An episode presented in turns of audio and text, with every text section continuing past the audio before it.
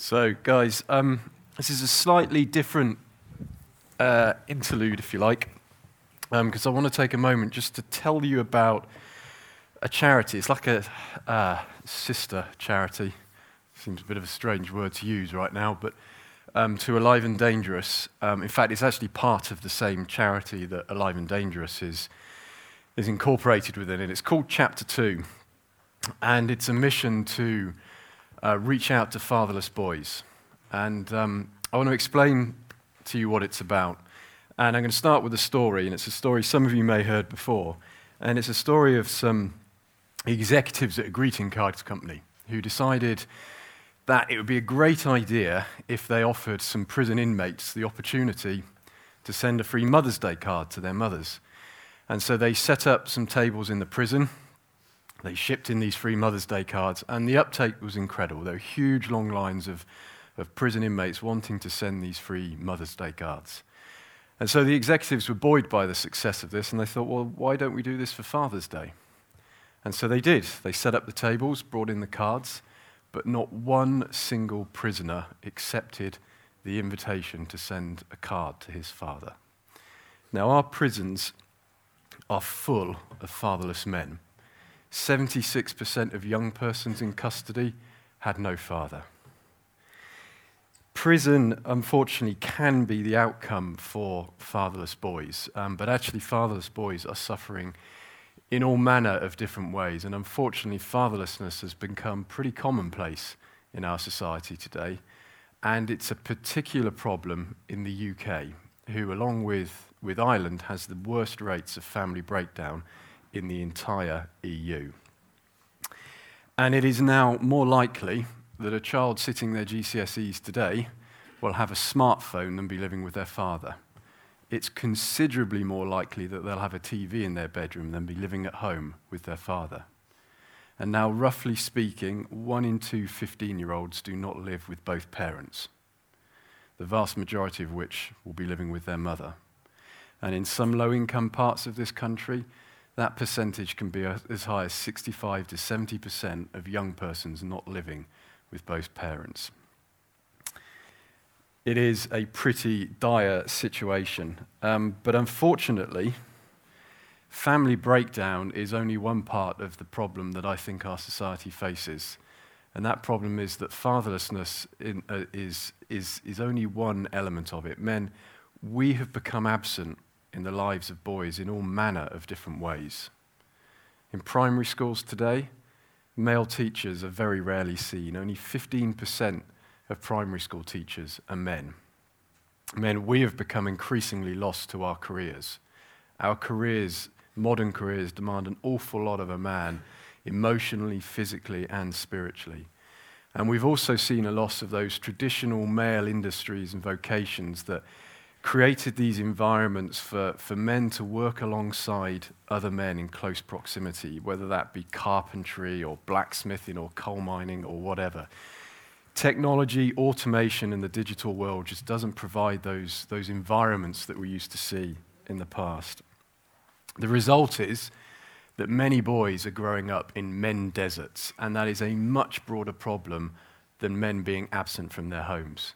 It's an absence of cross generational male communities.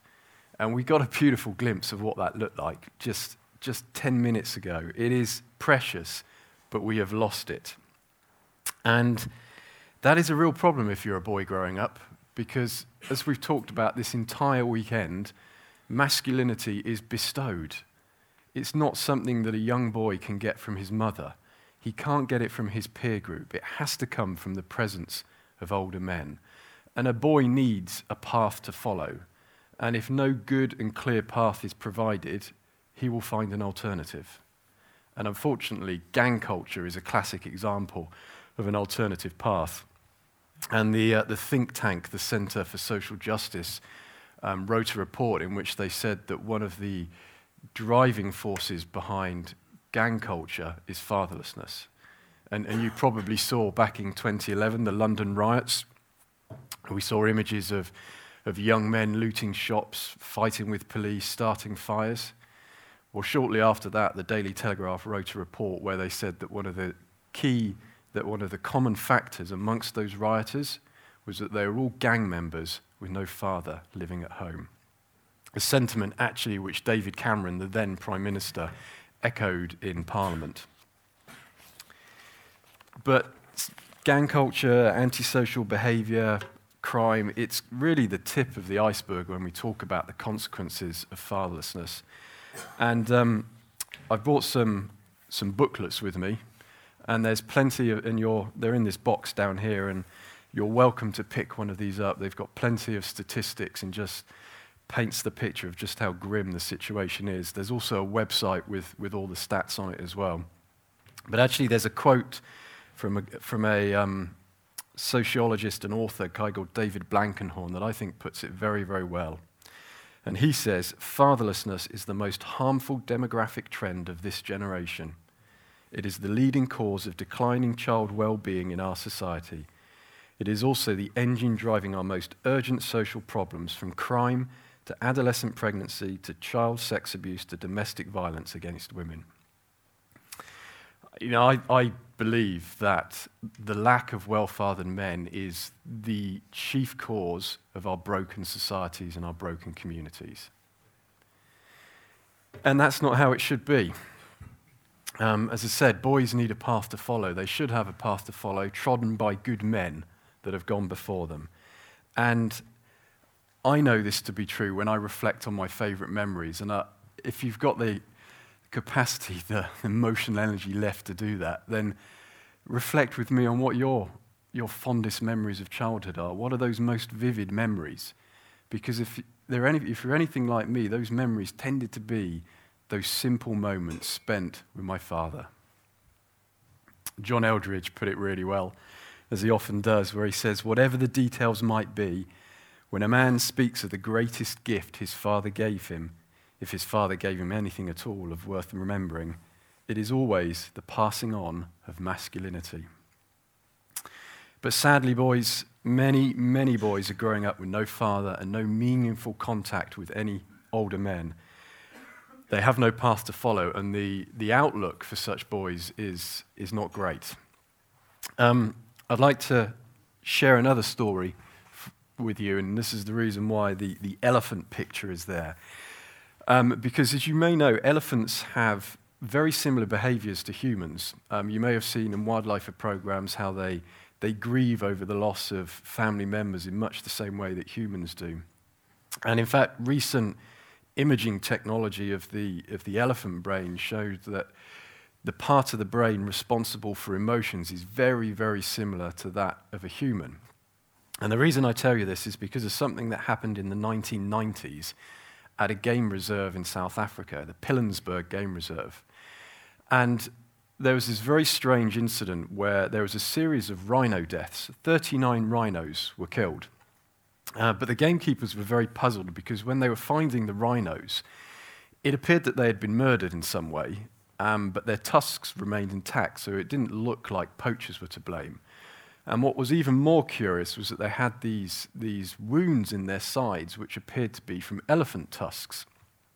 And indeed, it turned out that there was a gang of rogue elephants that were going around murdering these rhinos. Now, this was very, very peculiar behavior for elephants. And interestingly, it turned out that these, all of these elephants that were responsible for these murders were all orphaned male elephants, all between the ages of 13 and 18, and they just reached adolescence. Now, what had happened was a few years prior to this incident, incident at another game reserve, the, the Kruger National Park, they had done a cull of, of, of elephants. They culled the adult elephants, and they'd taken the orphaned elephants and shipped them to this, this neighboring game reserve, the Pilanesberg Game Reserve. And it was these orphaned male elephants that had now reached adolescence, which comes with greatly increased levels of hormones, just as it does in humans. And it was these orphaned male elephants that were reaping havoc, that were murdering rhinos, spearing them with their tusks, pushing them underwater at the water holes. They were going crazy. And they were also found recruiting other elephants, other orphaned elephants, to be part of their gang. Um, But then something really quite incredible happened. The, game, the gamekeepers were at a loss to know what to do. But they gambled and they thought, well, let's see what happens if we bring some older bull elephants into the game reserve. And so they shipped in these adult male bull elephants. And incredibly, the murders stopped overnight. The behavior of those adolescent orphan male elephants changed immediately, and they were drawn to the presence of these older bull elephants. All they needed was the presence of these older males. So these orphan male elephants were not only suffering from the trauma of being orphaned, but they were suffering from the loss of a societal structure that is so, so important for their journey to adulthood. Now, that solution was very, very simple. Those elephants simply needed another older male to follow. And the principle behind chapter 2 is exactly the same. We don't think the solution's any more complicated in our world. We think fatherless boys just need a man to follow. And we also think that the church has an important role to play in that, which I'll, I'll come on to talk a little bit about now because um, we actually believe the biblical mandate to help the fatherless is actually quite specific in the Bible. And throughout the Old Testament, the word orphan is used frequently. But when, you, when the word, if you translate that word orphan, literally, it actually means fatherless. And it's a word that's used liberally in the Old Testament to express how God cares for the most vulnerable in, in society, the fatherless. In Psalm 68 5, that says that God is father to the fatherless and defender of widows. Our God, our Father, cares for the fatherless deeply. And as his chosen image bearers on, on earth, created in his likeness, I believe so should we. Now, interestingly, although that, the, that word orphan, fatherless appears a lot in the Old Testament, it actually only appears once in the New Testament, but it's quite a strong verse. James 1:27 says, "Pure and genuine religion in the sight of God the Father means caring for orphans and widows in their distress and refusing to let the world corrupt you." this theme of fatherlessness, of we've spoken throughout this whole weekend, runs very deep through our Bible, through our faith. In many ways, it is the essence of it. Um, and, and I'd like to ex- try and explain what I mean by that by looking at the life of the Son, Jesus, and asking three questions what he did, how he did it, and why he did it. So, what did he do? Well, in Matthew 19, when Jesus is describing, explaining his mission on earth, he refers to it as the renewal of all things. And that word renewal comes from two Greek words one meaning palin, which is, means again, and the other genesia, which means beginning. He's saying that his mission is back to the beginning, back to, the, back to Genesis, back to Eden, back to a time where there was no separation between man and God where man walked and talked with God intimately in the garden. There was nothing separating us, not even a single fig leaf. That is what he came to restore. Which is why in Galatians it says that Jesus came to redeem those under the law that we might receive adoption to sonship. Through faith in Jesus, we can become sons once more, back to Eden, back to God's original design. So, how did he do it? Well, I always find I have to remind myself when I think about what Jesus did on earth that he came to earth as a man. He gave up his divine privileges, as it says in Philippians. Yes, he is God, but he gave up his divine privileges.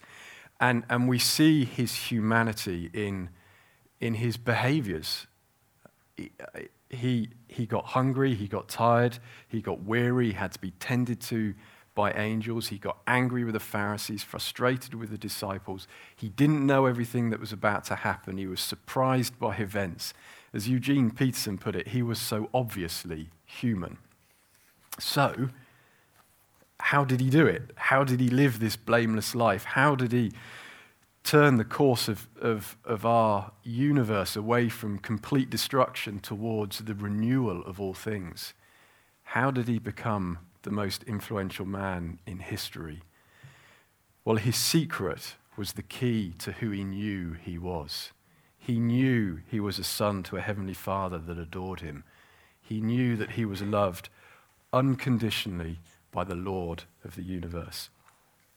And again, Eldredge puts this really well. He says, The confidence Jesus has in his Father's love, their bold and unquestioned intimacy, is the hallmark of his life, the explanation for everything else.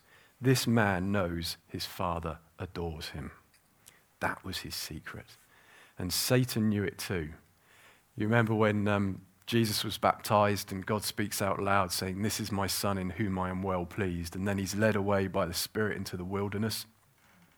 And the thing Satan goes for, he goes for his identity as a son. He says, If you are the Son of God, command these stones to become bread. If you are the Son of God, throw yourself down. Each time trying to make him doubt who he knew he was. Keller said this Satan's main military goal, he wants Jesus to lose the certainty, the assurance of God's full acceptance of his unconditional fatherly love. But he lost, thankfully. So, why did he do it? Why did God send his son for us? Well, it certainly wasn't because of anything we did or deserve. You just have to read the Old Testament to know that. The only answer really is because he loves us unconditionally as sons. There is no other logical explanation. And interestingly, the early church wasn't considered to be a religion because it was based, as it should be, on unconditional fatherly love, i.e., something you can't earn. They didn't think it was a religion at all. So, hopefully, you're getting the point I'm trying to make behind those three questions what Jesus did, how he did it, why he did it. The answer to those three questions is the same it's fatherhood, it's sonship. What did he do?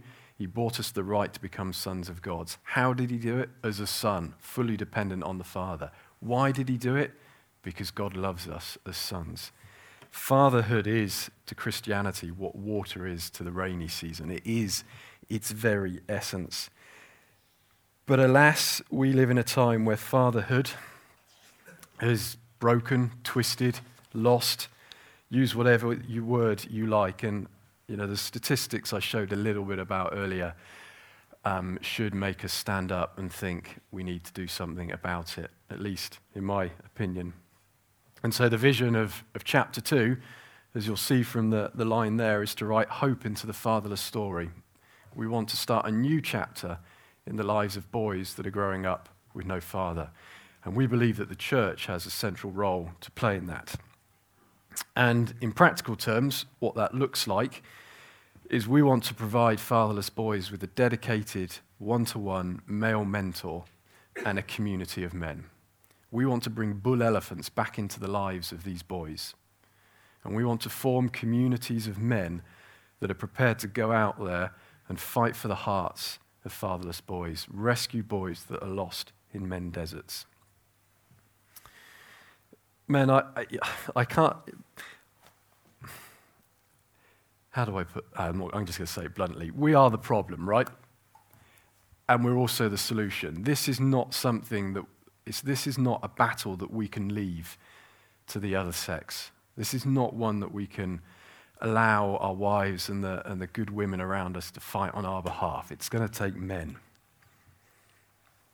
And so consider what I'm about to say as a, as a call to arms, if you like. There are two million children in the UK today growing up with no meaningful contact with their father. And a recent study said that one in four children do not consider their fathers to be immediate family. Men, you can have an incredible impact on a fatherless boy's life just by being prepared to be present because that is fundamentally what they're missing. It's the unconditional presence of an older man in their life. Now, I'm fairly sure that there's, there's a lie buzzing around this room right now. And that lie is I've got nothing to offer.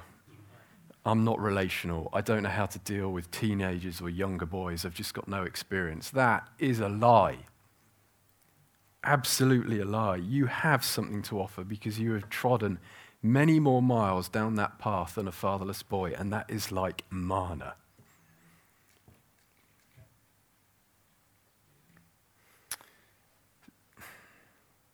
Think of yourself as one of those bull elephants. It was nothing more than the presence of those bull elephants that was required for those younger male elephants. They just needed their presence, they just needed a path to follow. And I'd also like, um, when you think about this as an opportunity, think about it as something that is integrated into your daily life. Please don't think of this as a kind of separate box, you know, like a does this fit in my calling box or my mission box? No.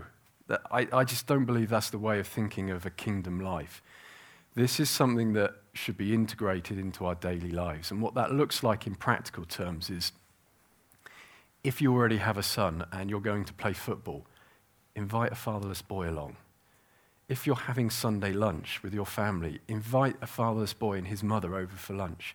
If you're fixing a fence in your back garden, invite him to help.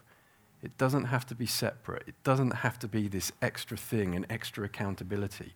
You're sharing your life. And I'd also like you to consider this as something that could be done in community with other men and the benefits that that could bring to your relationships with other men. Think of it as a life group, but a life group where you're not sat in a room doing Bible study, doing a bit of worship and prayer, but a, a life group where you're going out together as men alongside each other, fighting for the hearts of fatherless boys, supporting each other in the process. And believe me, when you're in the, the mission field alongside other men, it does wonders for your relationships. I think my brothers would probably agree with that. So, um, I'm going to leave it there and say if this is something that you think, I'm stirred up by this, um, I'm excited by this, or I feel convicted that I should be doing something, then please come speak to me. There are I've, I've brought two things with me these booklets, there aren't a huge amount of these left, but there is a website. Um, I'll just pick up one of these flyers and drop me a note, drop me a line, and we'll talk about it. If, if you live in the Reading area, uh, the good news is we're starting the first program as we speak. Um, we're underway in terms of making that happen. If you don't live in the Reading area, then, then let's talk about how that could work um, in your area. It would obviously take a bit more effort to make it happen, but hey, why not?